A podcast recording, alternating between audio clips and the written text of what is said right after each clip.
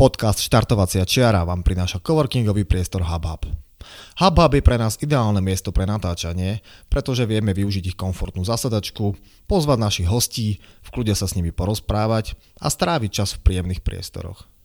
Samozrejmosťou je, že tu môžeme parkovať autom či bicyklom, alebo si dopriať dobrú kávu. HubHub je miesto, ktoré ocení freelancer, startup alebo rastúca firma, ktorá nechce mať starosti s vlastným priestorom, ocení dizajn interiéru a kvalitné služby. Nesmieme však zabudnúť aj na množstvo eventov a hlavne komunitu ľudí, ktorých heslom je nikdy neprestať rásť. HubHub v súčasnosti operuje v Bratislave, Prahe a Varšave.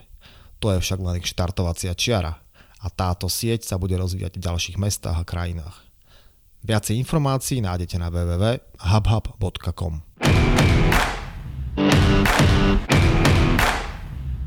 Ak hľadáte dovolenkovú destináciu na Slovensku, máme pre vás tip. V lone prírody šťavnických vrchov, nedaleko Banskej šťavnice je ukrytý moderný a štýlovo zariadený Antošíkov majer. Je to ideálne miesto pre rodinný pobyt, relax v prírode alebo aktívne zážitky pre turistov, bežcov či cyklistov. Strávte svoj čas na mieste, kde na vás príroda šepká tisícom hlasov. Viac informácií a online rezervácie nájdete na www.antošíkovmajer.sk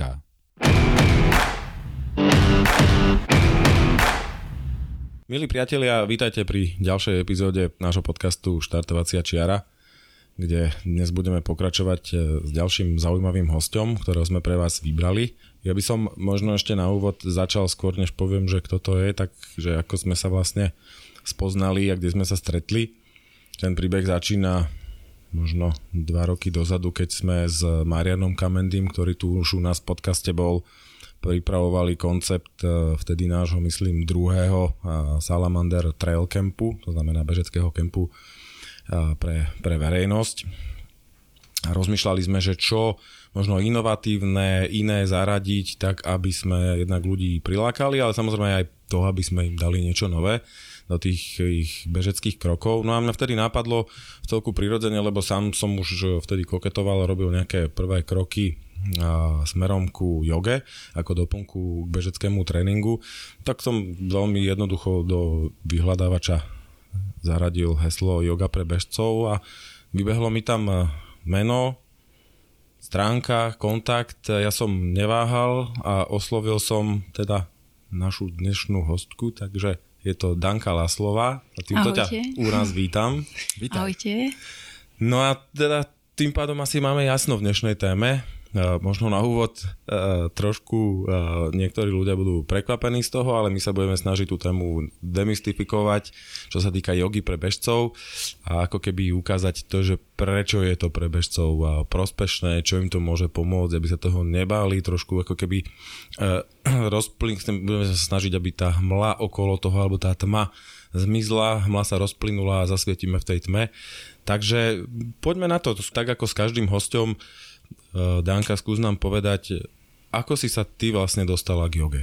Eh, ešte raz ahojte. Eh, k joge som sa dostala už vlastne ako mladé dievča, keď som si cvičila podľa kníh v knižnici svojich rodičov.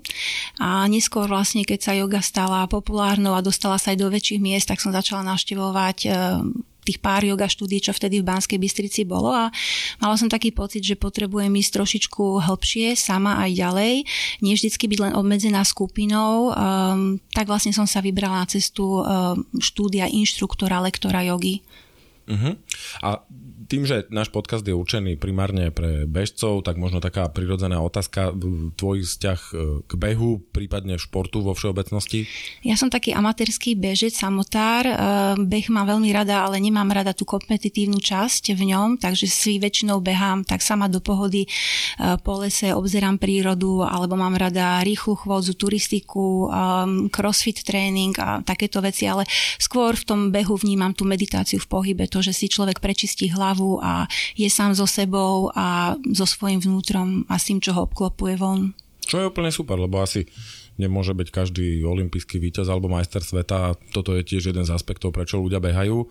Tak možno, aby sme len doplnili to kolečko yoga, šport, a tvoj vzťah potom, respektíve ako si sa dostala k prvým nejakým kontaktom so športovcami? Kde to, kde to začalo?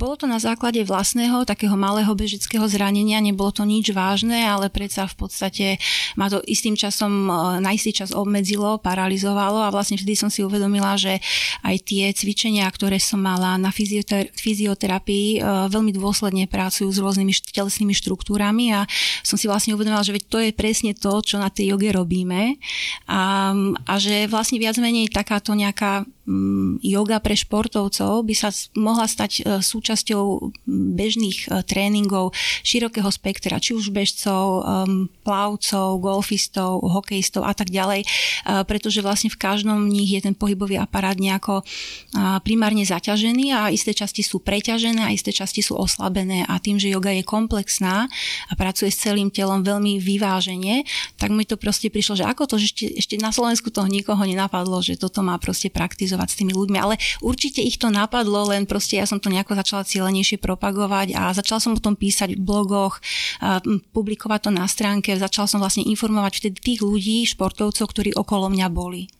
Yoga, predsudky, príbehy o tom, že yoga to je tá zábavka pre dievčatá, pre ženy, že si po večeroch v telocvični rozložia tú svoju karimatku asi by teraz bolo na mieste, aby sme to trošku, nazvem to tak, demystifikovali, že čo to tá yoga vlastne je, lebo myslím si, že veľa ľudí si to zamieňa, nazýva to náboženstvom, čo nie je pravda. Skúsme sa možno na to tak pozrieť, keby som vedela prakticky pre ľudí jednoducho tak polopate povedať, že čo to vlastne tá yoga je. E, yoga je jedna nádherná filozofia, ktorá učí e, k úplnej harmonii, proste učí, e, ako človek sa má seba prijať, má sa mať rád. Yoga vlastne znamená zo sanskritu, čo je staroindický jazyk, zjednotenie, zjednotenie tela, mysle, ducha vlastne do jedného takého komplexného harmonického celku.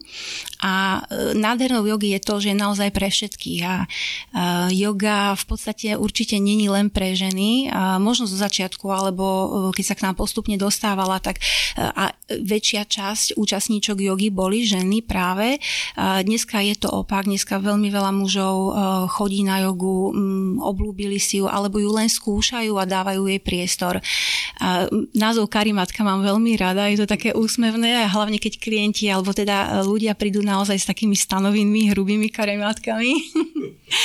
takže, takže nie, niekedy vám naozaj stačí ten koberček doma a e, ide o to, že človek nemusí byť ani priputaný k nejakej skupine a môže proste ako keby zľahka začať a potom si to zobrať ako nejakú pravidelnú rutinu. Ja aj hovorím, že ne, neklasifikujte sa, že cvičíte jogu, povedzte, že si, e, že E, povedzte si, že sa idete ráno iba ponaťahovať a zoberte to ako 10-15 minút po zdraví slnka a uvidíte, ako to bude mať na vás transformáciu telesne, mysel, myslovo, hej, duchovne, do tej nádhernej proste jednoty.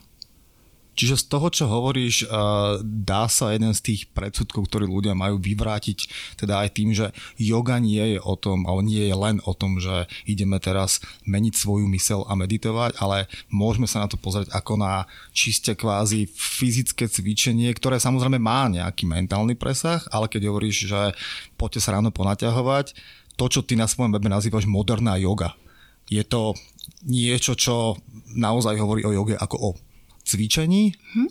A ako prvú vec by som ešte povedala, že yoga nie je náboženstvo e, v tomto ponímaní. Yoga je e, východný systém filozofie a je veľmi tolerantná, je veľmi liberálna a nepotláča ani nevyhraňuje dopredu, alebo teda neutláča žiadny, žiadny myšlienkový vzor, ideál, žiadne náboženstvo. To znamená, ľudia nech si pres, nechajú akékoľvek svoje presvedčenia, viery. A yoga v podstate, hovorím, je len nejaký nejaký, alebo je aj zdravotný systém a je to systém, ako naučiť ľudí myslieť, aby boli v harmónii, aby boli v harmónii s, vnútor, s vnútorným svetom a vonkajším svetom. A yoga nie je len o fyzickom cvičení, aj keď na začiatku to tak ľudia vnímajú a primárne to je to, čo ich dovedie asi na tú jogu Yoga má niekoľko stupňov, niekoľko úrovní a tá asana, to je vlastne tá fyzická pozícia, tá postúra, tá je len druhá v poradí. A keď človek chce začať s jogou, tak začína nejakými morálno-etickými princípami k sebe samému a k okoliu, ktoré ho obklopuje. Môžeme to tak ako zjednodušene povedať, ako v kresťanstve býva desatoro prikázanie a sú tam klasické veci, ako že si človek neublíži a to je práve to dôležité aj na tej joge, preto sa začína tou jamou, niamou, tými morálno-etickými prístupmi, že aj keď si idem cvičiť, tak si neublížim a cvičím len do tej miery, ako to moje telo v ten daný moment zvláda. A vlastne tá asána, to cvičenie je až na druhom mieste. Čiže mm, a potom sa to vlastne ďalej nabaluje s dýchovými cvičeniami, mm, s koncentračnými cvičeniami, meditačný, meditačnými cvičeniami. Čiže znamená to to, že ak chcem jogu cvičiť správnym spôsobom, mal by som zo svojej mysle dostať taký ten kompetitívny pohľad na hýbanie sa? Ja si myslím, že to príde prirodzene. Nedá sa určiť teraz, že čo by človek mal spraviť prv, než príde na hodinu jogy alebo než to, ne, než to skúsi. Už len to odhodlanie, že idem tomu dať šancu je úžasné, hlavne keď ľudia majú nejaké predsudky, ja neviem, že nie som dostatočne ohybný, nemám správnu jogamatku, nemám asi to správne oblečenie a budem tam jediný napríklad muž, hej.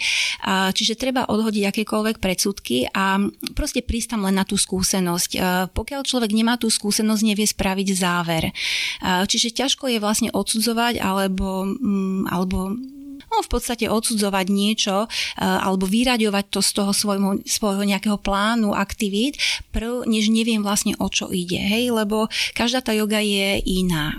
Každý ten lektor je iný. OK, čo keby sme ale skúsili to, že keďže nás počúva hlavne množstvo bežcov, ktorí, čo si budeme hovoriť, majú mnohý problém už len strečovať pravidelne. Hej, teraz vychádzam z našej skúsenosti a zo skúseností všetkých, čo poznáme, tak uh, skúsme začať záverom. Čo sú tie najväčšie pozitíva, ktoré hodnotia napríklad športovci, ktorí začali k tebe chodiť? Aby sme tých, ktorí sú teraz stratení mm-hmm. v tom, že nevedia, čo si po to jogou predstaviť, tak ukážme im, čo im to vie ukázať, čo im to vie priniesť. Tie benefity neprichádzajú z hodiny na hodinu a človek musí mať v prvom rade tak upevnú volu, ako keď sa rozhodne, že ide behať a beha každý druhý deň alebo každý deň a vedie si nejaký bežecký denník, tak aj v joge je nejaká pravidelnosť. Nemusí byť fixovaný na štúdio, môže si cvičiť sám doma a, a tie benefity sú komplexné spevnenie tela v svaloch, ktoré človek častokrát ani nevie, že má.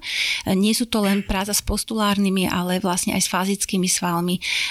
Zlepšenie, veľmi dobré zlepšenie flexibility svalov, mobility klbov, čo je pre bežcov nesmierne dôležité, vlastne, aby aj ten rozsah pohybu v bedrovom klbe bol dobrý, ako náhle ten rozsah bude dobrý, ten odraz bude lepší a tak ďalej. V konečnom dôsledku je to vlastne aj práca zmyslov, kedy častokrát tí vrcholoví športovci športovci v svojich tréningových plánoch eh, zlyhávajú, prestávajú eh, byť tým pohybom športom eh, dostatočne motivovaní a vlastne vtedy pomáha yoga ako mm, určitá forma športovej psychológie nájsť znovu v sebe pevnú vôľu, vymotivovať sa, znovu objaviť ten zámer a tú radosť, prečo to robím. Špeciálne pri profesionálnych športovcov. Takže tvojimi klientami sú aj profesionálni športovci. Áno, áno aj profesionálni športovci. OK, tak dúfam, že sme teraz rozptýlili strach, ktorý, ktorý majú tí, čo nás, tí, čo nás počúvajú. Deň sa nedá spýtať, keď teda som spomenul tú našu skúsenosť z bežeckého kempu, kedy aj teda skúšaní športovci, hoci teda nie profesionálni, ale keď som videl ako Marian Kamendy, ktorý tu na v komunite si myslím, že vzhľadom na podmienky a tak ďalej beha skvelé časy a naozaj na ťažkých pretekoch, keď som videl, ako sa postavil do pozy bojovníka padol ako kameň a potom na druhý deň ľudia mali väčšiu svalovicu z toho cvičenia ako zo samotného behu a to sme v daný deň odbehali, ak sa nemýlim, niekde okolo 25 kilometrov vlastne v kopcovitom teréne, že ako, ako tí profesionálni športovci, či sú na tom rovnako, alebo to zvládajú lepšie? Nie úplne rovnako, s, tých, s tými začiatkami to býva rovnaké a presne je to o tom, že e, každý ten športovec a špeciálne bežci majú veľmi preťaženú spodnú časť tela od trupu dole a mnohé tie pozície, ktoré sú vykonávané v stoji, to sú správe si hovoril o tých známych bojovníkoch, ktorých sa nevedel dobre udržať. A ak je tá pozícia správne anatomicky postavená, tak vlastne na jednej strane sa pracuje aj so svalmi, ktoré sú už preťažené tým primárnym športom, ktorý ten bežec vlastne vykonáva tým behom, ale vlastne sa pracuje aj s oslabenými sval, sval, s oslabeným svalstvom, ktoré normálne ten človek e, v tom behu až tak nepoužíva. A čo sa stane? My tu asánu e, je v stabilnej pozícii. Tá, tá pozícia je stabilná, je pevná. My sa v nej nepohybujeme, iba voľne dýchame. A čo sa stane, keď si tam 5, 10, 15 nádychov, výdychov? No tie oslabené svaly to neudržia a začnú sa triasť.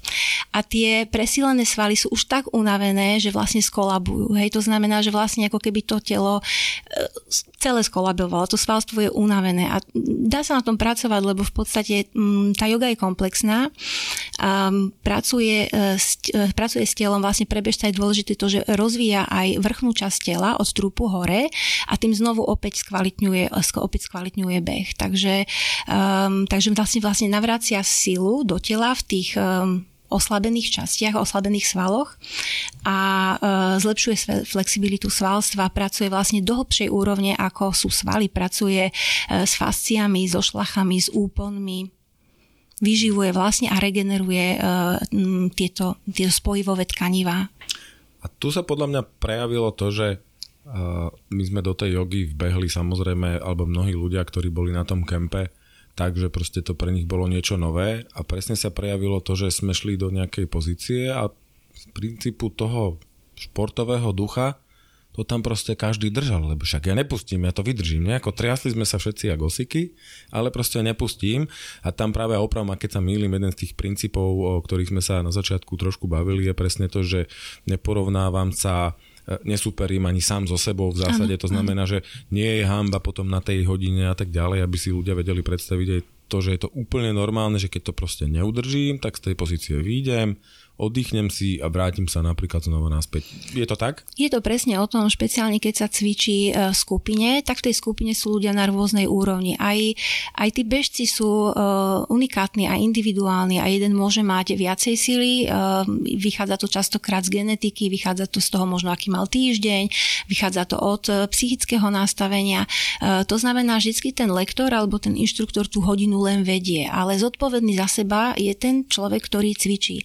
A nemôže ho poháňať ego. Ak tá yoga má byť zdravá a naozaj má byť e, nielen o mm, posilnení, o natiahnutí, ale vlastne o regenerácii toho svalstva, tak človek musí v prvom rade počúvať e, sám seba a keď mu to jeho ja navráva, že ja to už teraz nedám a už asi skolabujem, tak si oddychnem. A častokrát nám v tom e, bráni vlastne práve tie naše predsudky, to naše ego, čo si pomyslí sused, ale veď tento horšie beha ako ja a e, ja to teraz nedám. Hej, to znamená, není to um, výkon daného momentu, je tam strašne veľa faktorov, čo sa na tej podložke vlastne stretáva a hovorím, začína to naozaj aj genetikou, e, postavením bedrových klbov, členkov, aké má ten človek disbalancie a tak ďalej ďalej. A ono to vlastne človek má iba pozorovať, nemá to hodnotiť, nemá sám so sebou súťažiť a v čase, v čase badá zmeny.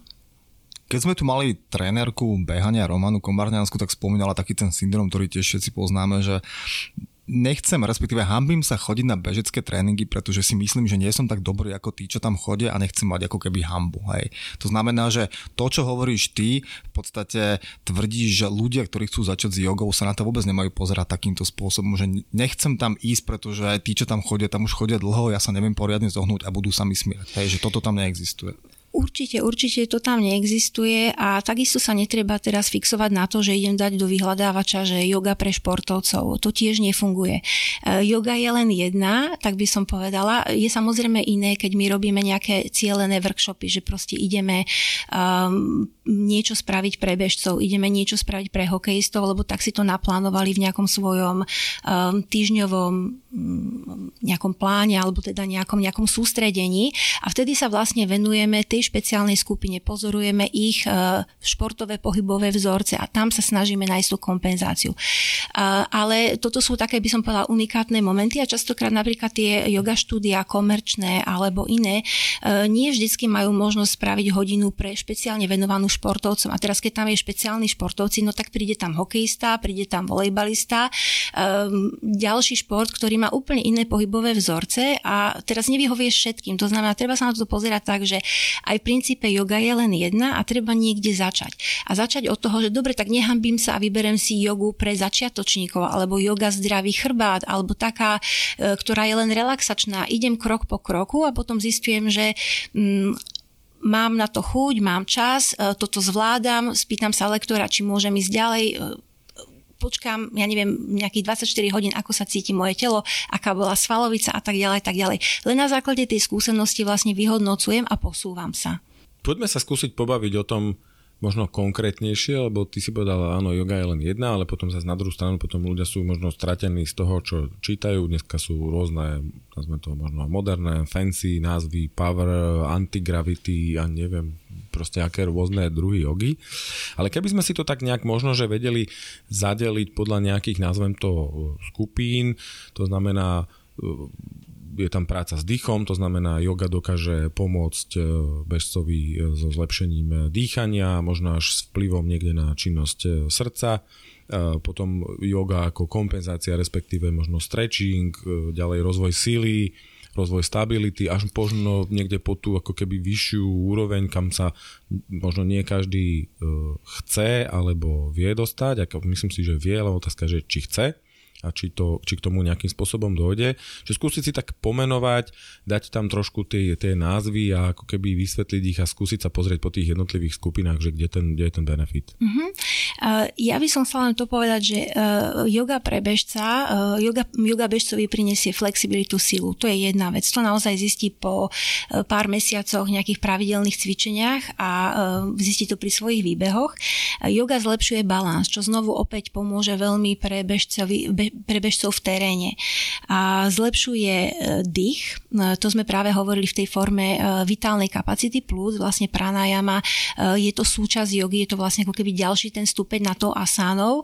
A tá pranajama je v každom tom type jogy, to znamená učí ľudí správne dýchať, učí ľudí rozvíjať všetky časti plúc, to znamená tie plúca sa delia do troch častí, od vrchnej cez strednú až po spodnú, vlastne zapájať plúca komplexne. A, a potom vlastne je tu nejaký fokus, koncentrácia, e, ktorá už potom prichádza s tou meditáciou alebo len s relaxáciou. Um, no a čo sa týka vlastne jog, že kde by to našli? V to... Áno, proste teraz niekto sa naozaj pozrie a povie si, že tak e, som e, dorobený ako kôň a chcel by som, zoberme si, zrelaxovať kam by som, asi nepôjdem na štangu, predpokladám. Jasné. A dnešná doba má veľmi v oblúbe dávať nálepky jednotlivým názvom a možno, že je to aj dôležité, pretože predsa žijeme nejakým západným e, štýlom života a e, ľudia sú na jednej strane prepracovaní, tak potom tí unavení, prepracovaní ľudia hľadajú asi tú jogu, ktorá je relaxačnejšia a tí ľudia, e, ktorí cítia, že skôr možno viacej sedia, menej sa pohybujú a žijú si nejako svoje hlave, tak potrebujú mať pocit niekde adrenalín, adrenalínu, niekde nejakého takého náboja, hej, že proste, že niečo, že, že naozaj, že teraz niečo robia, tak potom sú vlastne také dynamickejšie, intenzívnejšie jogy.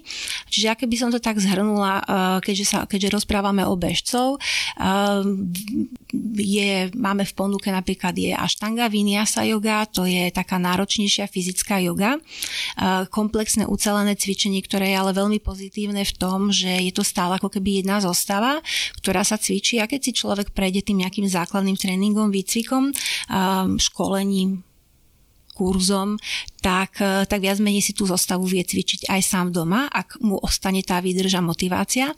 Potom máme tzv. pavriogu, ktorá vznikla ako modifikovaná aštanga yoga. To znamená, e, je voľnejšia. E, není tu stála ucelená zostava, ktorú by človek musel nasledovať. To znamená, ľudia, ktorí neradi robia opakujúco stále tie isté veci, tak môžu ísť napríklad na takúto power jogu, ktorá má v sebe veľmi veľa dynamiky, má v sebe aj takéto spotenie a je oslobodená od tej spirituálnej časti. To znamená, keď si ľudia myslia, že yoga to sú len nejaké ezoterické veci, tak vlastne táto power yoga im neháva priestor pre pre nejaký ich vlastný svetonázor, ich vlastné myšlienky, pracuje naozaj len s telesnou schránkou, s asánou, vlastne s tou jogovou pozíciou, pracuje s dýchom a v relaxáciou, ani, ani by sme to nemuseli nazvať meditáciu, skôr je to nejaké také upokojenie, navodenie na parasympatický nervový systém, hej, keď sa trošičku srdiečko skľudní a, a trošičku sa upokojí hlava.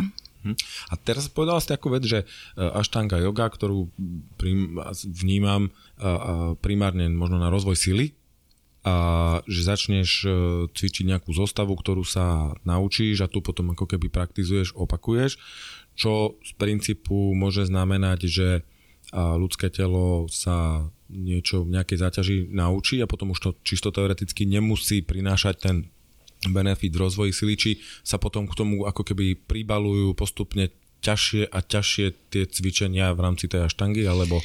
Ja sama nie som lektor Ashtanga jogy, e, nejaký certifikovaný, školený, cvičím si Ashtanga jogu skôr tak, že sama pre seba presne, keď chcem, e, keď chcem trošičku popracovať na tej svojej kondícii. E, je to tak, že začína sa s nejakou zostavou, ktorá má, aj každá tá asana má ako keby uľahčenia, umožnenia, zjednodušenia tej pózy, pretože keď prvýkrát prídeš na tú hodinu, tvoj rozsah pohybu nebude taký, aby si sa ohol rukami k zemi. To znamená, vždy sú tam nejaké, nejaké varianty tých pozícií a samozrejme čím častejšie ju cvičíš, tak tým viacej to tvoje telo bude spolupracovať aj čo sa týka síly, aj čo sa týka flexibility.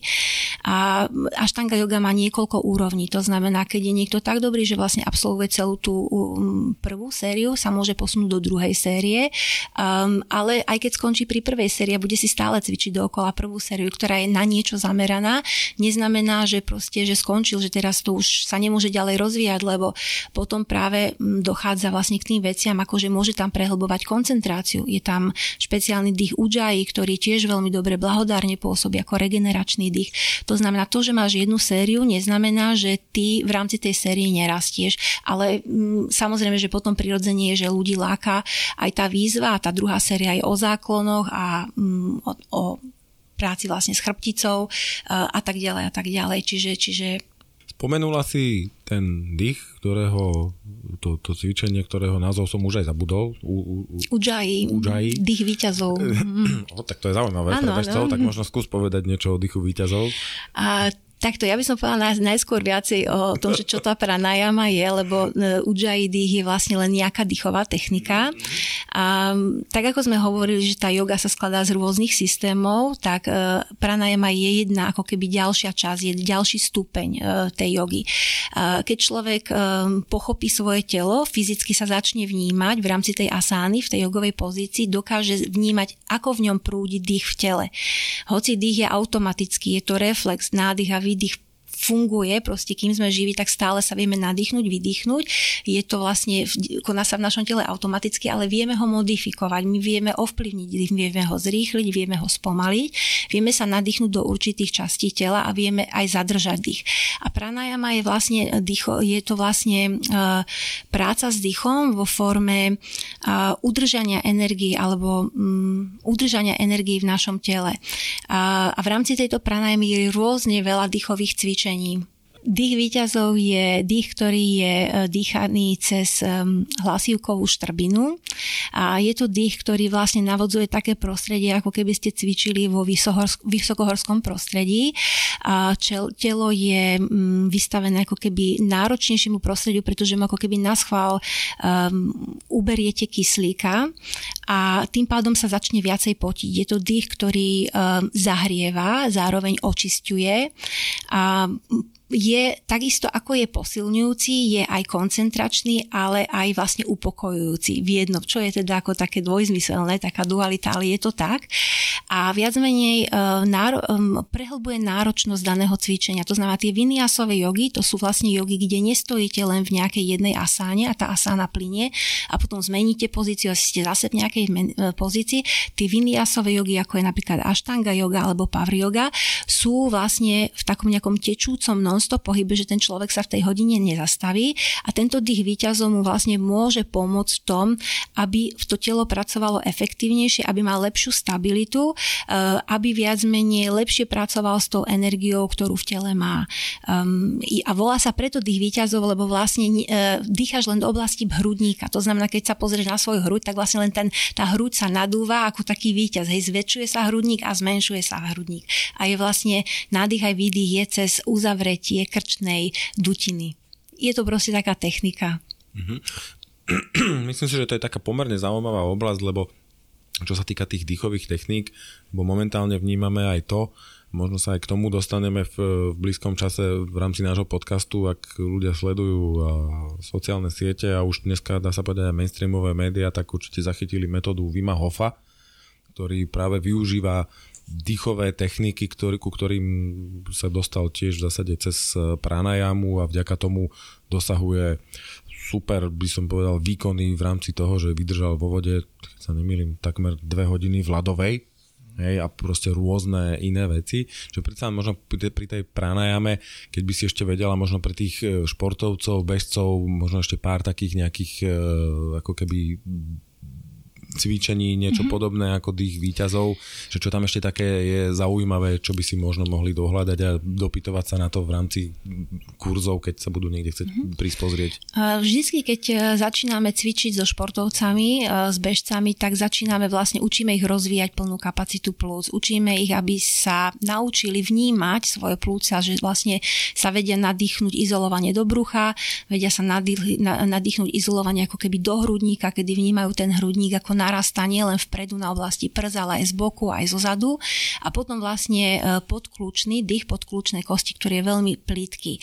Každý tento, každá táto oblasť má nejaké zdravotné výhody, prečo tak dýchať a keď, ju tak, keď ho spo, spojíme dokopy, že vlastne ten dých, tie všetky tri časti spojíme dokopy, nadýchnem sa do brucha, do stredu hrudníka, do, do mm, kľúčných kostí, e, tak vlastne hovoríme o takom najzákladnejšom dýchu, ktorý je plný jogový dých. A e, tento vlastne samotný plný jogový dých um, veľmi dobre ventiluje kapacitu plúc, zvyšuje vitálnu kapacitu plúc a raz, keď sa ľudia naučia dýchať plným jogovým dýchom, ktorý väčšinou ale v tých, pri tých asánach, pri tých cvičeniach jogy až tak nepoužívajú. Používajú buď ten ujjayi dých alebo bráničné dýchanie do hrudníku, ale raz keď sa ho naučia dýchať e, a vnímať vlastne tie svoje tri časti plúc, tak potom všetky tie e, pranajamatické techniky sú veľmi dobré. Je tu striedavé dýchanie, kde sa izolovanie využíva práva a ľavá nosná dierka, to je tiež vlastne veľmi dobré pre dutiny. Tým, že yoga je spojená s nejakými energetickými centrami, tak vlastne e, či to človek cíti len povrchne, že má lepšie ventilovanú pravú nosnú dierku, že mu nezapuchá ten nos, hej, tak vlastne môže to vnímať naozaj aj na takom nabudení alebo na, naopak o ukludnení. To sú už vlastne také, by som povedala, hĺbšie m, mm, princípy alebo teda niekde, kde sa ďalej s tou pranajamou dá ísť. Potom je veľmi dobrý dých, je um, kapala báty, um, žiariacia uh, lepka a mm, je ich veľa. No, primárne, čo sa my snažíme, vlastne keď sa snažíme rozvíjať kapacitu plúc, je aj pri tom klasickom dýchu, je, aby nádych bol kratší ako výdych. A za, vlastne mm, nady, e, pri pranajame delíme dých na nádych, zadrž dýchu a výdych. A keď je človek zdravý a už je tak trošku s jogou stotožnený aj s cvičením, tak, s cvičením, tak si môže dovoliť aj zádrž dýchu spraviť. Ak príde človek, e, ktorý, treba ja neviem, ešte nemá skúsenosti s jogou, nedaj Bože má nejaké kardiovaskulárne problémy, tak sa vždy tej zádrži dýchu vyvarujeme. A to človek môže pocítiť naozaj aj veľmi objektívne, ale v podstate aj subjektívne na svojom tele, že vlastne ako uh, tie pretlaky tých plynov v našom tele fungujú, keď spravím po nádychu, zádrž dýchu, alebo ako to cítim, keď spravím po výdychu, zádrž dýchu. A vlastne tá pranajama sa hrá nie len s tým, že je strašne veľa rôznych dýchových techník, ktoré majú však kadejaké názvy a kadejaké benefity, ale už len to, že čo si môžem doma trénovať, vlastne to, že nadýchnem sa a v nejakom pomere, hej, proste trénujem ten výdych, aby bol dlhší ako ten nádych a už aj tým rozvíjam tú vitálnu kapacitu plúc. Ja by som sa možno teraz ešte vrátil trošku späť, že predstavme si, že máme teraz e, poslucháča nášho podcastu, nejakého bežca, ktorého táto téma veľmi zaujíma a on si povie, OK, tak ja cítim tak nejak podvedume, že asi to dýchanie ma teraz veľmi zaujalo, lebo že to je podstatná vec pre každého bežca a povedzme taká tá rozvíjanie, rozvíjanie tej pohyblivosti môjho tela začnem hľadať nejaké jogové štúdio a nájdem tam presne tie desiatky typov jog, tam taká joga, hen taká yoga podľa čoho ja viem, že uh, či to štúdio je dobré, alebo či to čo, to, čo tam majú ten typ jogy, smeruje k tomu, kam idem. Lebo už sme tu v pojmu ako prána, jama a tak ďalej, rôzne typy dýchania, ale teraz ja úplne začiatočne chcem to, čo rozprávaš, chcem zažiť. Čo mám hľadať na weboch týchto štúdií, alebo teda na tvojom, aby som dostal tento typ cvičenia? Ja si myslím, že keď už človek ide robiť taký vlastný prieskum a, a ide najprv takto na to virtuálne, že ide cez tú web stránku, tak um,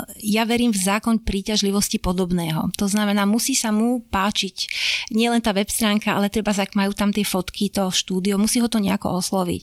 Sú ľudia, ktorí vyberajú štúdia podľa fyzickej dostupnosti, že to majú blízko práce alebo domu a sú ľudia, ktorí neváhajú cestovať aj ďalej, keď ich osloví to štúdio.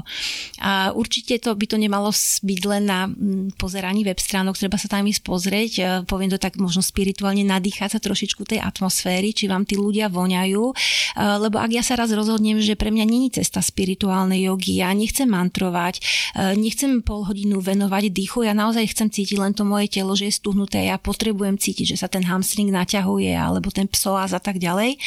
To znamená, že idem za tým lektorom a popýtam sa ho, viete čo, ja mám takéto predsudky poďme sa ich zbaviť, ale poďte na mňa jemne, hej, a čo ponúkate a kde by som sa vedel zaradiť. Väčšinou tí lektory um, sú velice ústretoví, majú pod rukami veľa ľudí a uh, vedia dobre poradiť, takže asi by som šla do toho osobného kontaktu. No a hm, pokiaľ je človek veľmi stuhnutý, tak by som napríklad odporúčala úplne že základnú uh, nejakú basic jogu, ktorá vás len učí základné asány. Na tých základných asánach uh, obetujem tomu jednu hodinu, ktorá zvyčajne trvá od 60 minút do hodinky a pol, podľa toho, ako to má štúdio nastavené štandard býva možno aj 75 minút, hej, niečo medzi tým.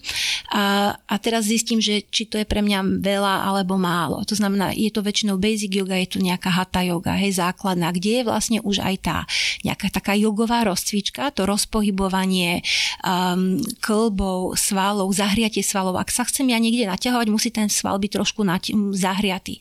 Um, je tam nejaká pranajama v tej hatha yoge, to znamená, toto je napríklad akože, by som povedala, taký prvý krok, keď niekto nevie, že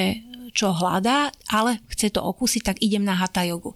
Ak som veľmi unavená, lebo strašne veľa trénujem a e, už teraz chcem naozaj len relaxovať v podobe, ja neviem, masáž, sauna, ale nechcem, aby to bola masáž, sauna, plaváreň, tak by som si napríklad vybrala asi restoratívnu jogu alebo yin jogu. To znamená, to je joga, ktorá, e, restoratívna joga je joga úplne oddychová, kde možno za celú hodinu spravíte 5 asán a e, niekde je to taká spinkacia možno joga, ale ale popri tom nie je spinkacia, že vlastne v tej asáne ste dlho, eh, ten lektor, keď vás správne naviguje, tak vlastne vám dokáže povoliť tú mysel, tá mysel není cyklická, eh, není len pri tom klasickom, ja neviem, teraz mám to spraviť a hento spraviť a keď skočí yoga, yoga tak musím ešte ísť po deti, musím ešte vyprať a tak ďalej.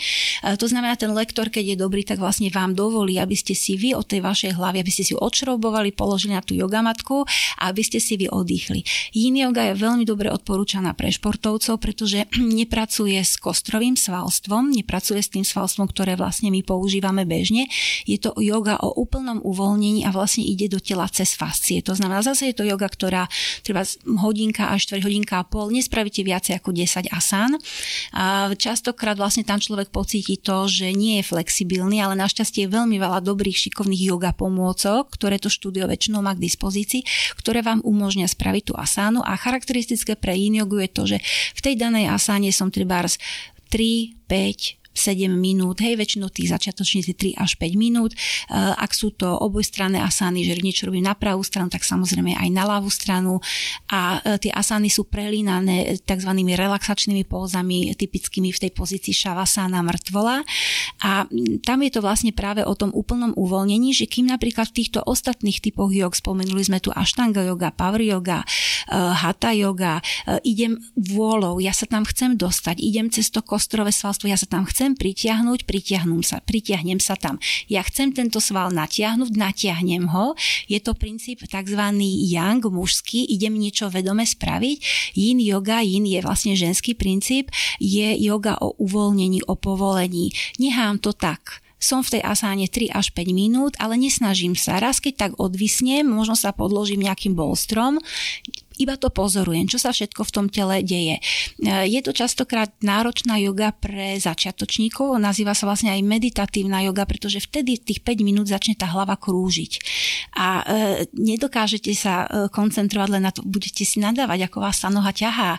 A prečo som tu, jak som tu ja hlúpy, že som tu na túto jogu sa dala. Teraz to je len druhá pozícia, koľko ešte do konca. E, čiže zase je to šikovnosť toho daného lektora, ktorý buď správne pustí nejakú hudbu, alebo medzi to povie nejaké slovo, um, naviguje uh, vašu mysel, vlastne on ju skoncentruje, pretože vás donúti, aby tá mysel bola koncentrovaná, jednobodová. Buď vás koncentruje na to, že sa máte dýchať, že máte dýchať a pozorujete v tej asáne len dých a zabudnete na to a to telo sa povoluje samo od seba, uh, alebo vás koncentruje na to, že pozorujete ten ťah, ktorý sa v tele, uh, ktorý v tele vzniká, hej, a snažíte sa ho nehodnotiť, odpútať sa od toho, aj to je vlastne súčasť jogy, odpútať sa od toho a vlastne nehať nechať to len vlastne pôsobiť a, a byť v takej roli pozorovateľa. A to je veľmi, veľmi dobrá joga, ktorá je vyživujúca, ktorá veľmi dobre regeneruje, pretože ona ako keby vynechala z práce to kostrové svalstvo a tam nepotrebujete ani zahriať. Tam proste sa necvičí 10 pozdravov slnka, aby som sa potom mohla natiahnuť. Práve čím je to svalstvo ako keby stuhnutejšie, tým viacej viem ísť hĺbky, do hĺbky fascií, um, rôznych iných štruktúr spojivových, uh, šliach, chrúpaviek a tak ďalej. Ja keď môžem povedať, tak uh, vlastne na druhom kempe, kde sme sa stretli už potom spolu, ako opakovanie pre veľký úspech a svalovicu z jogy, tak ty si práve zaradila vtedy aj yin jogu a myslím si, že to sa všetkým veľmi páčilo, lebo ty si to tak veľmi pekne opísala, ale aj pre nás to bolo super, lebo vlastne ty si donesla rôzne deky, potom také tie bloky, presne bolstre, že človek sa uloží do tej pozície, vypodkladá sa, čiže nie je to také stresujúce z pohľadu sily, áno, môže to samozrejme pri tej stuhnutosti bežcov v určitých partiách niekde proste akože chvíľku uh, ako keby potiahnuť a len na druhú stranu hovorím, dá sa na tom pri, tej, pri tých pozíciách vypodkladaný veľmi dobre zrelaxovať.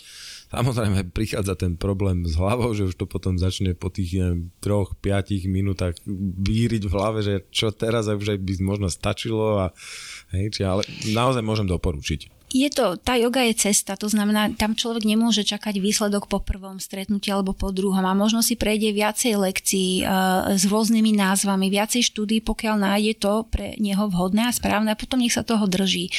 Um, na tej yin yoga von to bolo ešte veľmi vtipné, že yin je špecifická, že sa cvičí vo vnútri. Veľa druhov jog, napríklad tá hatha yoga, čo je mm, v tých začiatkoch veľmi vhodná pre začiatočníkov bežcov, tá, na nej je krásne to, že sa dá cvičiť v prírode, lebo tam sa dá naozaj vnímať aj tá, tá krása tej prírody, ten čerstvý vzduch, e, pocítiť to, že tie bosé nohy sú na tráve a že vlastne ešte aj tie unavené chodidlá v tých teniskách, možno častokrát vlastne, ako by som povedala, stláčané, majú možnosť precítiť celé to natiahnutie reflexných bodov, e, svalov chodidla a tak ďalej. Čiže, čiže tam, no len yin v tomto prípade vlastne to bola nevýhoda, že my sme to cvičili von a, a vtedy ešte viacej je e, tá mysel, ako by som povedala, ťahaná do toho myslenia. Väčšinou vlastne sa tá yin cvičí až v takom prítmi, e, v prítmi sviečok, aby bola naozaj taká um, ukludňujúca, um, uvoľňujúca, aby vlastne navodila v človeku taký pocit a pokoj, že teraz sa nemusím ani pohnúť a tu mi je dobre a keď mi není dobre, tak aj vydržím cvičím, lebo mi bude lepšie. A častokrát práve títo športovci majú joge, ju majú radi, lebo de facto ako keby hodinu až štvrť nemuseli nič iné robiť, že síce tá pozícia není náročná, lebo keď sa vypodkladá, tak vlastne e, je mu uľahčená, ale zase není úplne ako jednoduchá, že potom častokrát vlastne zistia, že e, to dlhé pozvolné natiahnutie im spôsobí väčšiu svalovicu ako trebárs e, asana, ktorá trvá, ja neviem, len 5 nádychov, výdychov, alebo proste trvá len jeden nádych a potom plíne do nejakej ďalšej asi. Čiže z toho, čo hovoríš, a teda musím povedať, že mne sa yin yoga tiež začína veľmi páčiť, lebo je to relax, vyzerá to tak, aj keď možno to nebude také jednoduché. Ale teda pointa, pointa, ktorú si ja beriem z toho, čo hovorí, že tá, že neexistuje ako keby jednoznačný správny recept pre každého človeka, že toto je typ joky, ktorý by si sa mal zabrať. Odporúčaš vyskúšať viacero typov a záleží teda povedzme aj od konkrétneho naladenia toho človeka, čo mu v tej chvíli ako keby sadne. Hej, že... Je to tak, je to, je to naozaj tak, že dá sa to zatriediť tak, ako sme si to snažili klasifikovať. Ja neviem, je zima, nemám čas ísť e, toľkokrát si vybehnúť von, bežecký pás ma až tak veľmi nebaví, idem vyskúšať aštanga jogu, idem vyskúšať power jogu. A jasné, chcem jogu ako súčasť nejakého môjho bežeckého tréningu, pretože viem, že tá joga mi prinesie uh, vybalansovanie tela, um, natiahnutie, e, spevnenie častí, ktoré sú oslabené, e, vyskúšam hatha jogu, alebo ja neviem, je zima, potrebujem trošičku uvoľniť svalstvo, idem cvičiť túto špecifickú jogu, hot jogu alebo tzv. bikram jogu, ktorá je tiež zvláštna v tom, že sú tam, je tam len niekoľko pozícií, alebo je to séria viacerých pozícií, ale je cvičená za istých podmienok, ako je teplo, 42 stupňov Celzia. Hej, to znamená, že to je veľmi veľakrát obľúbená práve že v zime, e, že sa tam ľudia prídu ako keby trošičku tým e, pohybom, hej, zapotiť, zahriať, prehriať celé to telo a, a tak. Ale zase každá tá joga má e, aj svoje úskalia, preto hovorím, že niekto, niekto nebude mať cvičenie v tom, tej vysokej teplote, ale nebude to vedieť, pokiaľ to nevyskúša. To znamená, dá sa odmietnúť až to, čo vyskúšam a zistím na vlastnej koži, na vlastnej skúsenosti, na tom prežitku, že mi robí alebo nerobí dobre. Bikram yoga, hej, to je názov v teple. Bikram yoga je v podstate taký marketingový názov pána Bikrama, ktorá je veľmi populárna v Amerike. A u nás je skôr pod názvom hot yoga, to znamená, my, neviem teraz, či na Slovensku je nejaká, ale hot yoga. Yoga v teple. Ty si spomínala, že e, vlastne štúdio, ktoré prevádzkuješ v Banskej Bystrici je občianske združenie. A teda nie je to ako keby komerčné jogové štúdio, chápem to správne. Hej. Áno, je to tak. Otázka, ktorú chcem totiž položiť je tá, že existovalo niekoľko druhov jogy tisíce rokov, prišlo 21. storočie a zrazu máme všetky tieto nové kvázi komerčné jogy. Hej. Čiže asi nejaké takéto trendy a prispôsobovanie sa tomu trhu, ktorý tu existuje, asi, asi môžeme vidieť. Že ty, keďže na to nemáš možno až taký super komerčný pohľad na tú vec, lebo nie je to vec, ktorá ťa primárne, primárne živí, dokážeš ohodnotiť e, aj trendy, ktoré možno nie sú úplne v súlade, alebo že skôr je to akoby marketingová záležitosť, že vieš odlíšiť, čo je lepšia joga, horšia joga, alebo každá je dobrá? Ja by som to takto ako nehodnotila, lebo um, aj tieto rôzne, keď hovoríme o rôznych druhoch jog, um, či je to ashtanga yoga, power yoga, um, hatha yoga, bikram yoga a tak ďalej, um, je to len nejaká klasifikácia jog, aby sa tá yoga priblížila tomu západnému človeku a jeho potrebám. Hej? A um, hoci tie asány sú rovnaké, aj ten benefit na to telo je rovnaký, niekedy ľudia potrebujú mať um, taký nejaký brand, nejaký label, niečo, čo je podobné ich filozofii a zmýšľaniu. Keď raz ja viem, že keď viem ja raz, že uh, nechcem nejakú spirituálnu jogu, uh, tak si vyberiem power jogu a naopak. Um, to, že my fungujeme ako občianske združenie, je to len to, že to je nejaká naša vnútorná filozofia. Ale de facto ponúkame rovnaké jogy ako možno treba tie komerčné štúdia. Takže neexistuje zlá yoga. ja by som to povedal možno tak, e, že môže byť to, že ti nesadne presne to, o čom sme sa bavili. Štúdio, možno ten lektor, jeho tempo, čokoľvek Čiže možno v tejto... Myslím si, že ľudia, ktorí sa rozhodli venovať rovine. joge, majú vyšší zámer. To znamená, ne, nepoznám človeka, ktorý by ako lektor išiel robiť jogu, že sa ide nejako presadiť. Hej. Vždycky je tam nejaký ľudský rozmer, prečo ho to láka, že to robí. Um, treba ja keď vidím ľudí, ktorí k nám chodia, uh, tú spokojnosť na ich tvárach, že častokrát mi povie, že ja som mal deň blbec a skončí joga, povie, že bože, to bolo super, že tak sa mi nechcelo ísť a dobre, že som prišla, alebo že som prišiel a to isté vlastne uh, aj to, keď sa nám vlastne, vlastne vracajú títo športovci, je to len ukážka toho, že im to niekde funguje a že im to pomáha, či už na tej telesnej stránke, či už vlastne pri tej, pri tej motivácii, pri tom mentálnom uvoľnení a tak ďalej. Bavili sme sa o dychu, o sile, o restoratívnej joge. Mňa zaujíma, lebo robili sme na kempe ešte, ešte jogu Nidra, Áno, yoga nidra. Čiže to ešte mi dojde ako keby ešte ako keby ďalšia úroveň, až by som povedal taká meditatívna, ak si dobre spomínam, si to nazvala ako taký riad, riadený spánok. Áno, je to v podstate sa to prekladá yoga nidra ako jogový spánok um, a je to vlastne len to, že sa dostávaš do takého nejakého stavu ako keby veľmi podobnému meditácii, ale si pri plnom vedomí a vlastne necháš to telo úplne, úplne oddychnúť a uh, tá yoga nidra um, často trvá od 30 do 40 minút a už keď sa človeku podarí, že zaspí, tak asi je len unavený a to telo si to vypýtalo, ale je úplne dokonalé, pokiaľ vlastne vydrží tou prítomnosťou celý čas a je to vlastne tiež yoga, ktorá e, väčšinou není, alebo som si nevšimla, že by bola ponúkaná nejako ako samostatná lekcia e, v štúdiách. Býva v nejakých workshopoch, napríklad keď si yoga štúdio spraví nejaký celodenný workshop, tak tam zaradí yoga nidru, alebo keď robíme teda, takto napríklad e, celodenný nejaký workshop pre športovcov, tak na záver tak ako sme tu spolu vlastne zaradili tú yoga nidru. Je to vlastne rozmer jogy, ako ukázať, že tá meditácia, to uvoľnenie funguje aj iným spôsobom a má nejaké presné pravidlá, to znamená, je tam nejaký presný skript, ktorý je ako treba nasledovať. Je to veľmi podobné s psychológiou, kedy vlastne naozaj dochádza vlastne k tej prevahe funkcie parasympatického nervového e, systému a viac menej ten človek leží na zemi vo veľmi pohodlnej pozícii na tej zabalený v deke, častokrát popodkladaný možno nejakým vankúšikom, ak potrebuje, aby mu počas tých 30-40 minút nebola zima. Je navodené také bezpečné, príjemné prostredie, sviečky, nejaká vôňa, nejaká hudba v pozadí a viac menej ten lektor celú hodinu vedie e, riadenú meditáciu a podobne ako psychológi začína telesným uvoľnením, uvedomením si rôznych častí tela, dých, cez nejaké vizualizácie, obrazy sa vlastne dostávaš hlbšie do svojho podvedomia.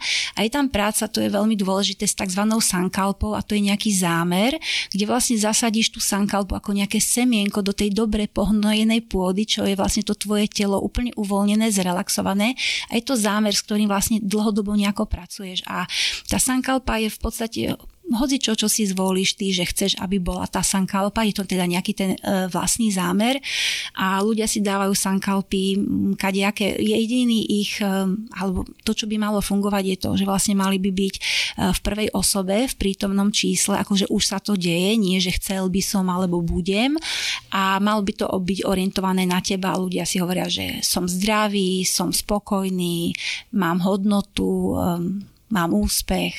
A je to vlastne niečo, ako keby, čo ukladáš uh, do podvedomia, do hĺbšieho podvedomia a s čím potom vlastne uh, cieľene pracuješ.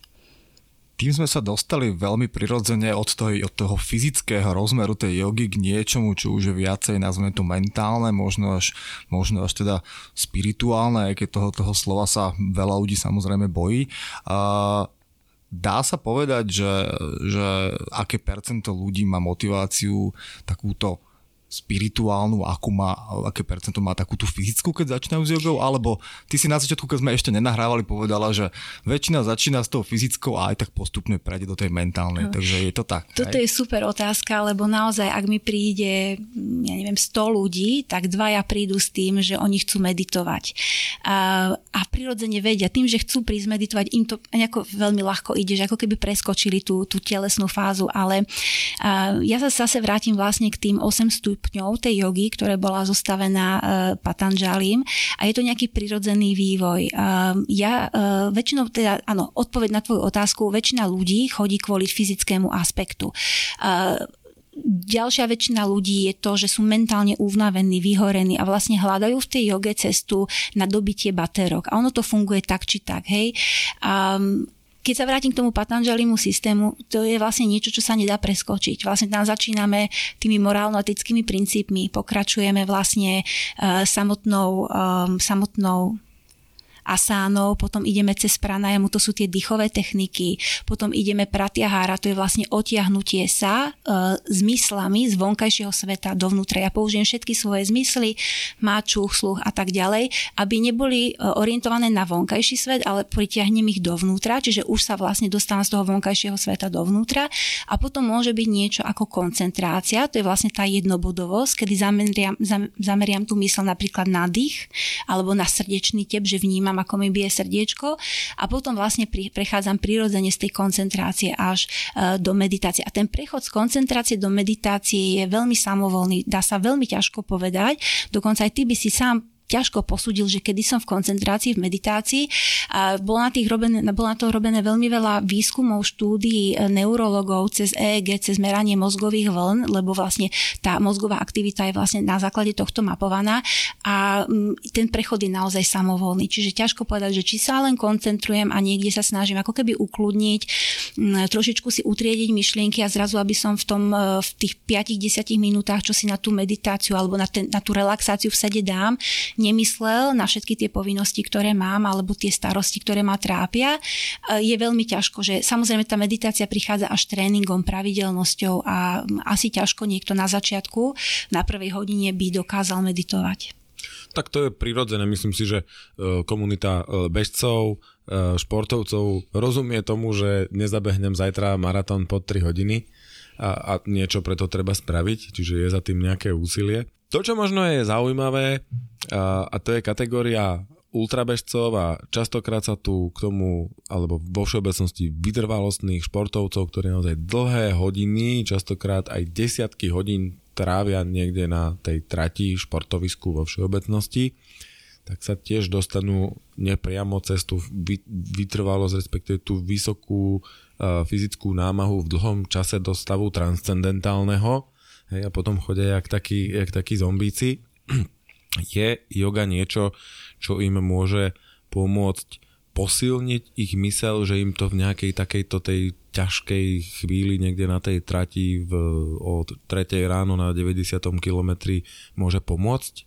Určite áno. Myslím si, že to sú práve tie ďalšie techniky e, koncentrácie, e, ktoré v podstate sa môžu naučiť ktorí môžu vlastne pomôcť prekonať tú prekážku, ako je nielen fyzická únava, ale treba aj, aj mentálna únava, ktorá proste má, má pocit, že v tom momente nikdy neskončí.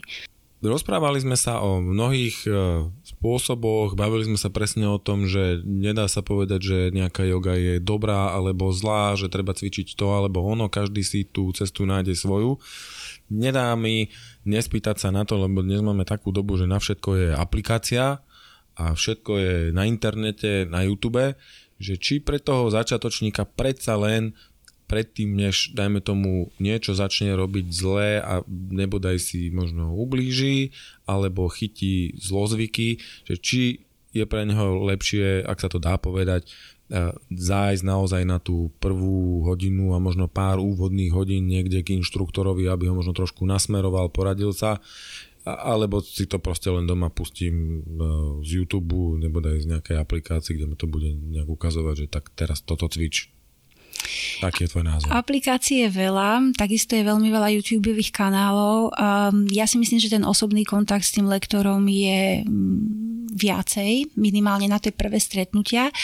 Um, moja skúsenosť s bežcami je taký, že, taká, že pokiaľ by mali obetovať um, joge viackrát ako raz za týždeň, tak si idú radšej zabehať. To znamená, že pre nich je vždycky aj ostane ten beh prvoradým, alfa omegou, ale uh, keď už sa nejako teda si povedia, že dobre, že tak idem na tú jogu, tak uh, možno, že pár hodinový úvodný kurz.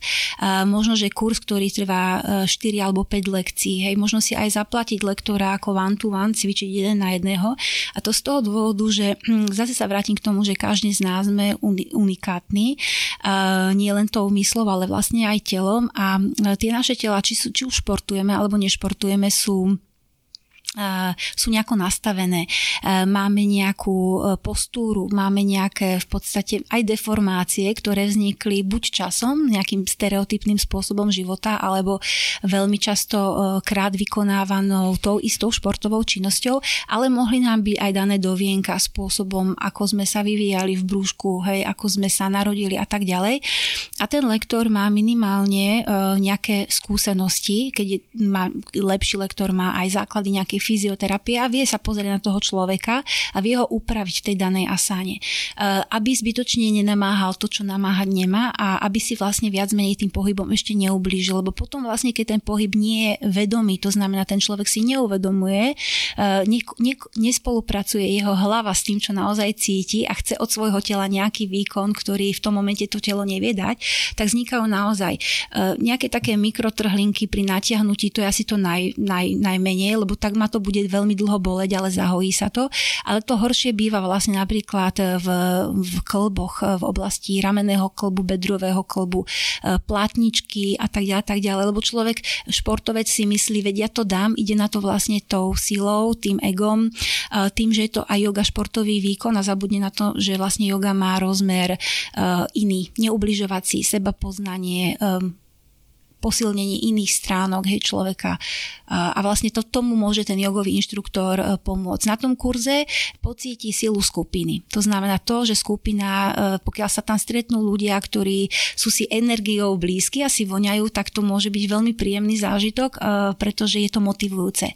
Častokrát vlastne tá skupina, že jeden deň sa mi nechce, lebo som unavená, radšej si myslím, že by som si pospala, ale, ale je tam zábava, je tam fajn partia a minimálne si po tej joge dáme nejaký čaj, porozprávame a, a je to fajn. To znamená, verím v, v rámci toho skupinového cvičenia aj v sile skupiny, ktorá vás potiahne, ale potiahne tak, ako mentálne správne vás e, vykopne. Nie je to, že pôjdete zase do tej asany alebo do toho pohybu egom, vôľou, e, ale tým, že máte na to chuť, tak, tak tam idete. Idete si to zacvičiť. Našiel som zásadný rozdiel medzi jogou a behom lebo po joge si povedala, že si dáme čaj, po behu si dáme pivo. na odľahčenie.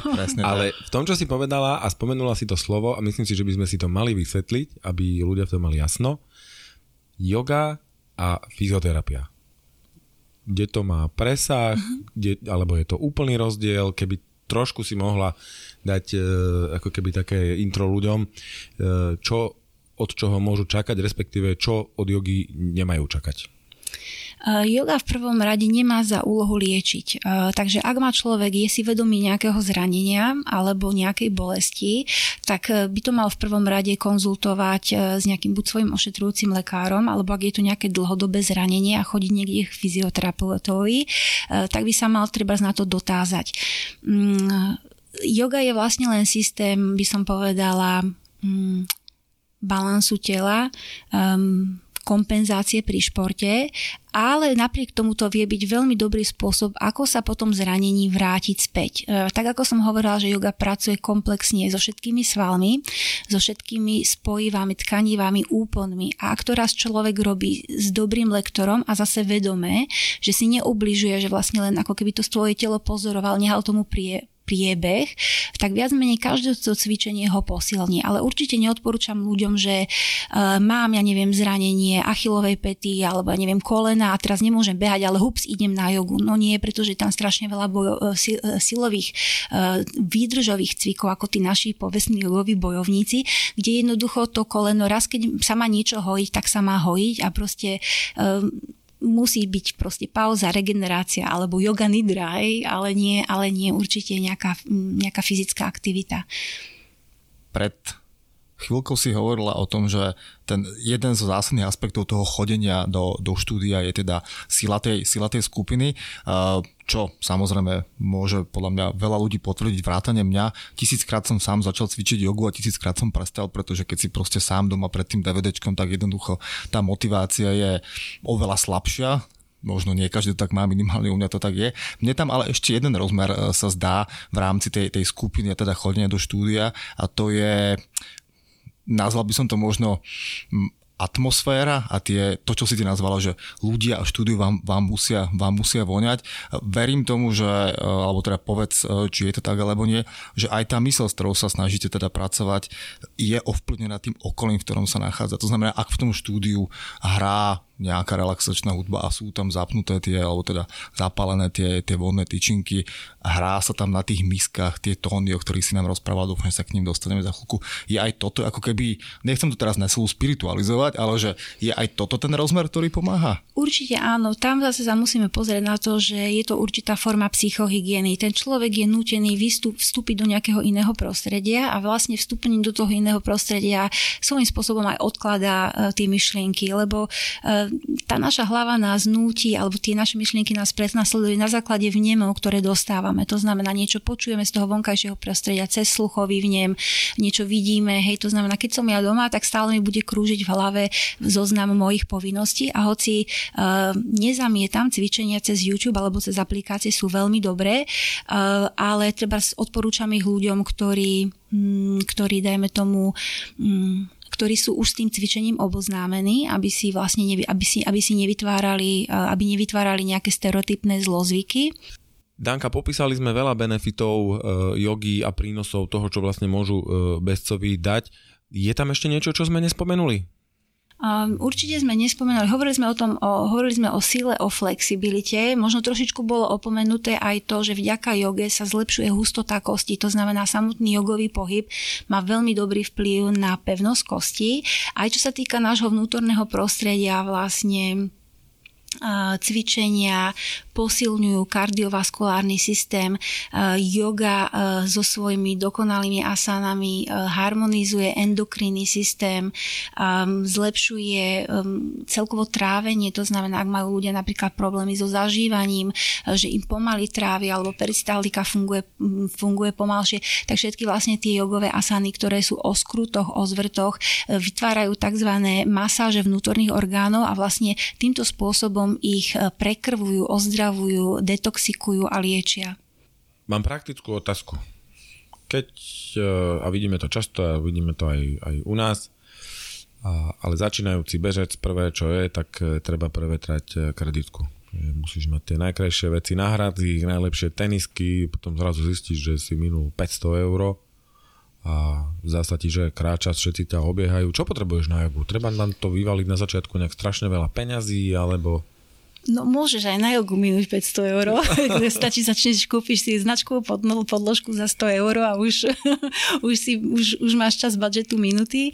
A, ale keď si povieš, asi s tým ty vyspokojený, že je to pre teba v pohode a mm, si povieš, že nikto ma predsa nejde súdiť a každý sa na tej joge naozaj zameriava na seba a nepozera sa dookola.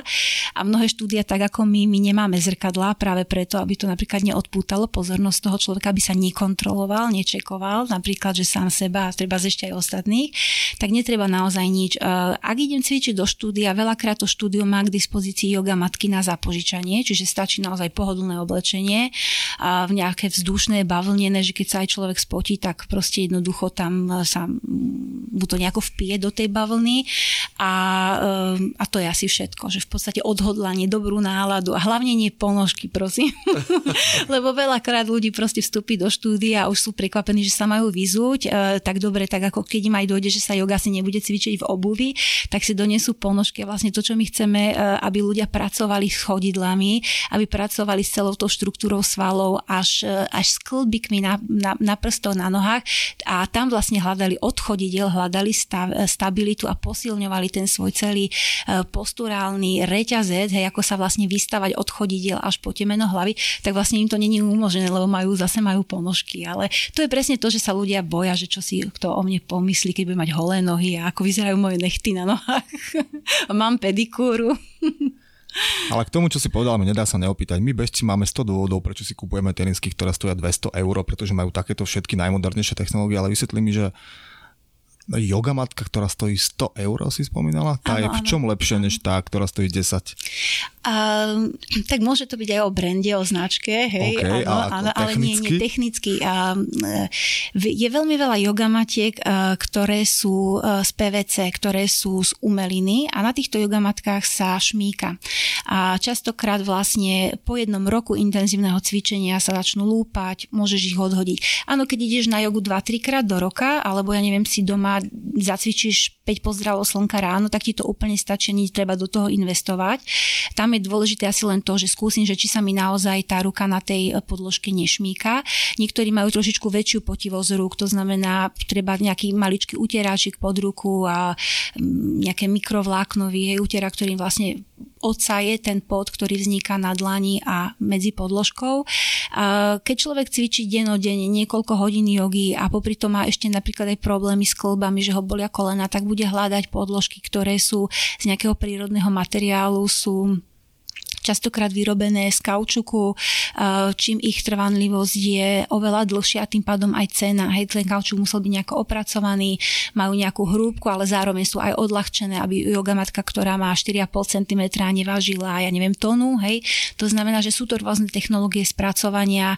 Je to presne len o tom, že čo človek od tej jogamatky očakáva, ak ho bolia klby, um, alebo ak je to nejaký uh, chudší športovec, ktorý proste nemá dostatok tukového um, tukovej hmoty, ktorá vlastne a tie kosti ho tam tlačia, tak si kúpim hrubšiu jogamatku, nekúpim si cestovnú 4,5 mm. Naopak, keď si ju chcem zobrať hoci kde a uspokojím sa s tým, že cvičím niekde na koberci, spravím si v ofise voľno, e, lebo yoga sa dá cvičiť hoci kde naozaj, tak vlastne si kúpim maličku 4, 4 mm jogamatku cestovnú. Čiže je to len o toho, čo človek očakáva a potrebuje. Ja mám jogamatku 4 mm, lebo mám dostatočnú tukovú rezervu. Nie, ty máš dobrú jogamatku, ty máš kvalitnú, ty máš takú, čo sa môže prať aj v práčke. A to je vlastne ďalšia vec, že uh, ošetrovanie vlastne tých jogamatiek, uh, mnohé tie jogamatky, ak sú dobre spracované, sa dajú opračiť, sa udržuje hygiena tej jogamatky. Častokrát ľudia, ktorí chodia často cvičiť, do tej jogamatky investujú, uh, nemusí to byť zrovna 100 eur, ale minimálne si kúpia nejakú treba za 20 eur, ktorú môžu raz za čas oprať ktorú aj keď idú na bicykli alebo pešo, tak prehodia na chrbát a není to pre nich veľká váha. A ak tak počúvam, tak to je dosť komplexná vec, tá yoga matka. Tak na čom cvičili tí chudáci pred tisíc rokmi? na kože, na koži. Aha, ale malo 4,5 mm a všetky tieto charakteristiky, ktoré hovoríš? Myslím si, že oni už boli v takom, v také, v takom leveli uh, meditácie, že ja, už jasne. si to ani neuvedomili. Ale samotná asana nevznikla tak, tak, tak, uh, tak dávno. To sa od nejakého 15. 18. storočia cvičia také tie asany, ktoré my poznáme. Dovtedy yoga je stará 3500 rokov pred našim letopočtom a väčšinou to boli vlastne len pozície v sede a boli to vlastne tie či už dýchové techniky alebo koncentračné meditačné techniky. Danka, ty pôsobíš v Banskej Bystrici a otázka, kde ťa v Banskej Bystrici môžu ľudia nájsť? Môžu ťa nájsť aj mimo Banskej Bystrice a prísť si ku tebe zacvičiť. Skús nám povedať, kde ťa ľudia nájdú aj vo virtuálnom, aj v reálnom priestore a možno čo plánuješ do budúcnosti. Naše yoga centrum uh, sídli v Banskej Bystrici, volá sa Tvoja yoga. A Tvoja yoga má príznačný názov z toho dôvodu, že uh, naozaj tá yoga je síce len jedna, ale každý si tam môže vytvoriť svoj vlastný priestor a môže si tú jogu zacvičiť tak, ako on potrebuje. A keď potrebuje tú neduchovnú stránku, tak tú jogu môže vnímať ako nespirituálne a keď potrebuje ten spirituálny rozmer, uh, tak ju vlastne takú aj u nás nájde. A v Banskej Bystrici máme krásne nové yoga štúdio vlastne od septembra roku 2000 2018. Pracujeme tam, fungujeme ako občianske združenie, pracujeme aj s bežnými ľuďmi, máme veľmi takú skupinu veľkú športovcov, ktorí sa dokážu bežne začleniť na hociaké otvorené hodiny jogy, to znamená, nevyhľadávajú, že tá joga musí mať názov, joga pre športovcov, ale keď ten nejaký športový tím, nie sú to len bežci, sú to treba futbalisti, hokejisti, potrebujú vyslovene spraviť nejaký workshop, proste majú nejaké sústredené týždenné a takisto vlastne chcú chcú uh, nejakú zmenu, nejakú novinku, niečo nové pocítiť alebo hľadajú, že ako ďalej by im vlastne yoga mohla pomôcť, tak vlastne pre nich organizujeme uh, potom už individuálne na základe dohody takéto workshopy. A sídlime v Banskej Bystrici Terezie Vánsovej 10 a web stránka je www.tvojayoga.sk. Myslím si, že je aj kanál na Instagrame. Instagram je tiež rovnomenný názov plánuješ teraz možno nejaké retreaty, viem, že si nejaké robila, neviem, či niečo plánuješ, niekde nejaký yoga pobyt? A plánujeme, ešte to není teda úplne sformulované, ale na jar máme také yoga pobyty, ktoré vlastne uh, budú práve určené na to, aby tí ľudia prehlbili vedomosti o joge, keďže na tej bežnej hodine, ktorá má treba z tých hodinku a pol, není čas sa úplne dostatočne venovať pranajame alebo nejakým tým očistným kriám, ako napríklad preplach nosnej dutiny, uh, tak vlastne to bude na to zameraný ten retreat, že nielen cvičenie, ale aj trošičku ako um, takéto nejaké doplňanie tých informácií, na ktoré e, počas toho bežného dňa, bežnej tej jogovej hodiny nie je priestor. A tí ľudia by sa to chceli naučiť, ale treba zboja sa to skúsiť, nevedia to naštudovať e, z videa. Takisto máme nejaké ajurvédske várenie.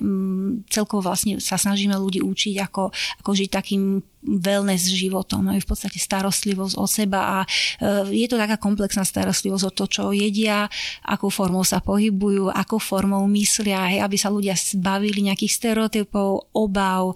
A aj keď prídu, pretože my, my vlastne akceptujeme, my sa nestiahujeme do nejakej ulity, my akceptujeme, eh, že vlastne v živote človek má veľa problémov, ale snažíme sa vlastne tých ľudí eh, učiť trošičku hľadať spôsob nadhľadu na tie veci, ako vlastne tá yoga im slúži aj na to, aby sa od tých problémov na nejaký moment oslobodili, odosobnili a vlastne pozreli sa na to možno z inej strany a nájdu riešenie alebo pochopia pohľad toho iného človeka na konflikt, ak vzniká a tak ďalej. To je super, čo si teraz povedala a my dúfame, že, že aj tento podcast prispel k tomu, že množstvo možno, že predsudkov, ktoré športovci majú voči, voči joge, sme, sme dokázali týmto rozhovorom s tebou um, ako keby zlomiť a ja sa teším, že už sme sa dostali na záver k tomu, na čo sa tu celý čas pozeráme. Milí poslucháči, vy to asi teda nevidíte, my vám to aspoň odfotíme, ale, ale máme tu rôzne misky, rôzne veci, ktoré, ktoré si nám priniesla ukázať a my už sa ako mali chlapci nevieme dočkať toho, keď sa s nimi začneme hrať. Takže povedz nám, čo to je a ukáž nám, ako to funguje. Donesla som vám na ukážku e, zvukové nástroje, koši zvončiky, tibetské misy. Sú to vlastne nástroje, ktoré používame pred jogou, počas jogy alebo po joge, vlastne viac menej na prehlbenie, relaxácie, e, pri koncentračných technikách pri, pri meditácii, v podstate na upútanie, to vytvorenie atmosféry alebo potom vlastne navodenie takej nejakej príjemnej pohody.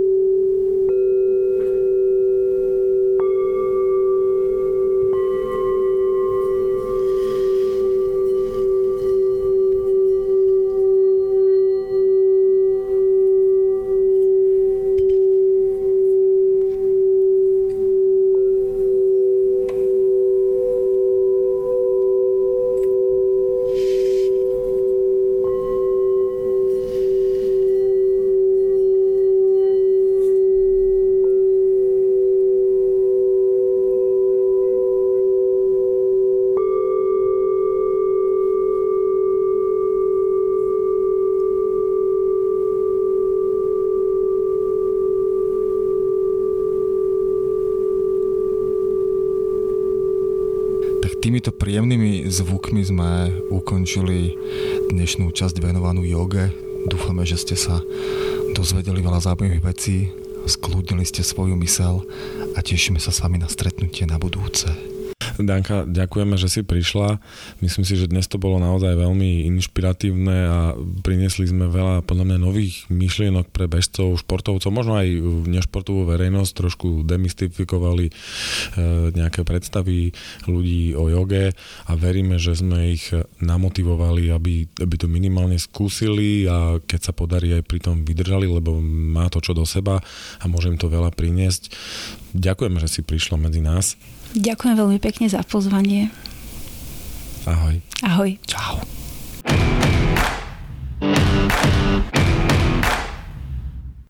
Počúvali ste podcast Štartovacia čiara, v ktorom vám Miloš a Mišo prinášajú inšpiratívne príbehy zaujímavých osobností.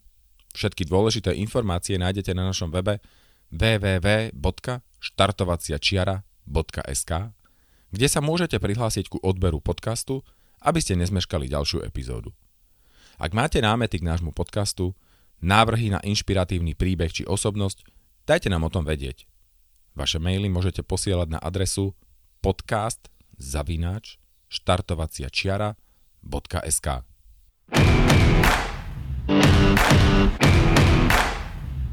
Podcast Štartovacia čiara vám prináša coworkingový priestor HubHub.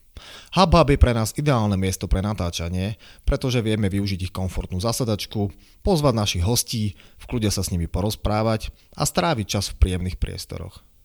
Samozrejmosťou je, že tu môžeme parkovať autom či bicyklom, alebo si dopriať dobrú kávu. HubHub je miesto, ktoré ocení freelancer, startup alebo rastúca firma, ktorá nechce mať starosti s vlastným priestorom, ocení dizajn interiéru a kvalitné služby. Nesmieme však zabudnúť aj na množstvo eventov a hlavne komunitu ľudí, ktorých heslom je nikdy neprestať rásť. HubHub v súčasnosti operuje v Bratislave, Prahe a Varšave. To je však len ich štartovacia čiara a táto sieť sa bude rozvíjať v ďalších mestách a krajinách. Viacej informácií nájdete na www.hubhub.com.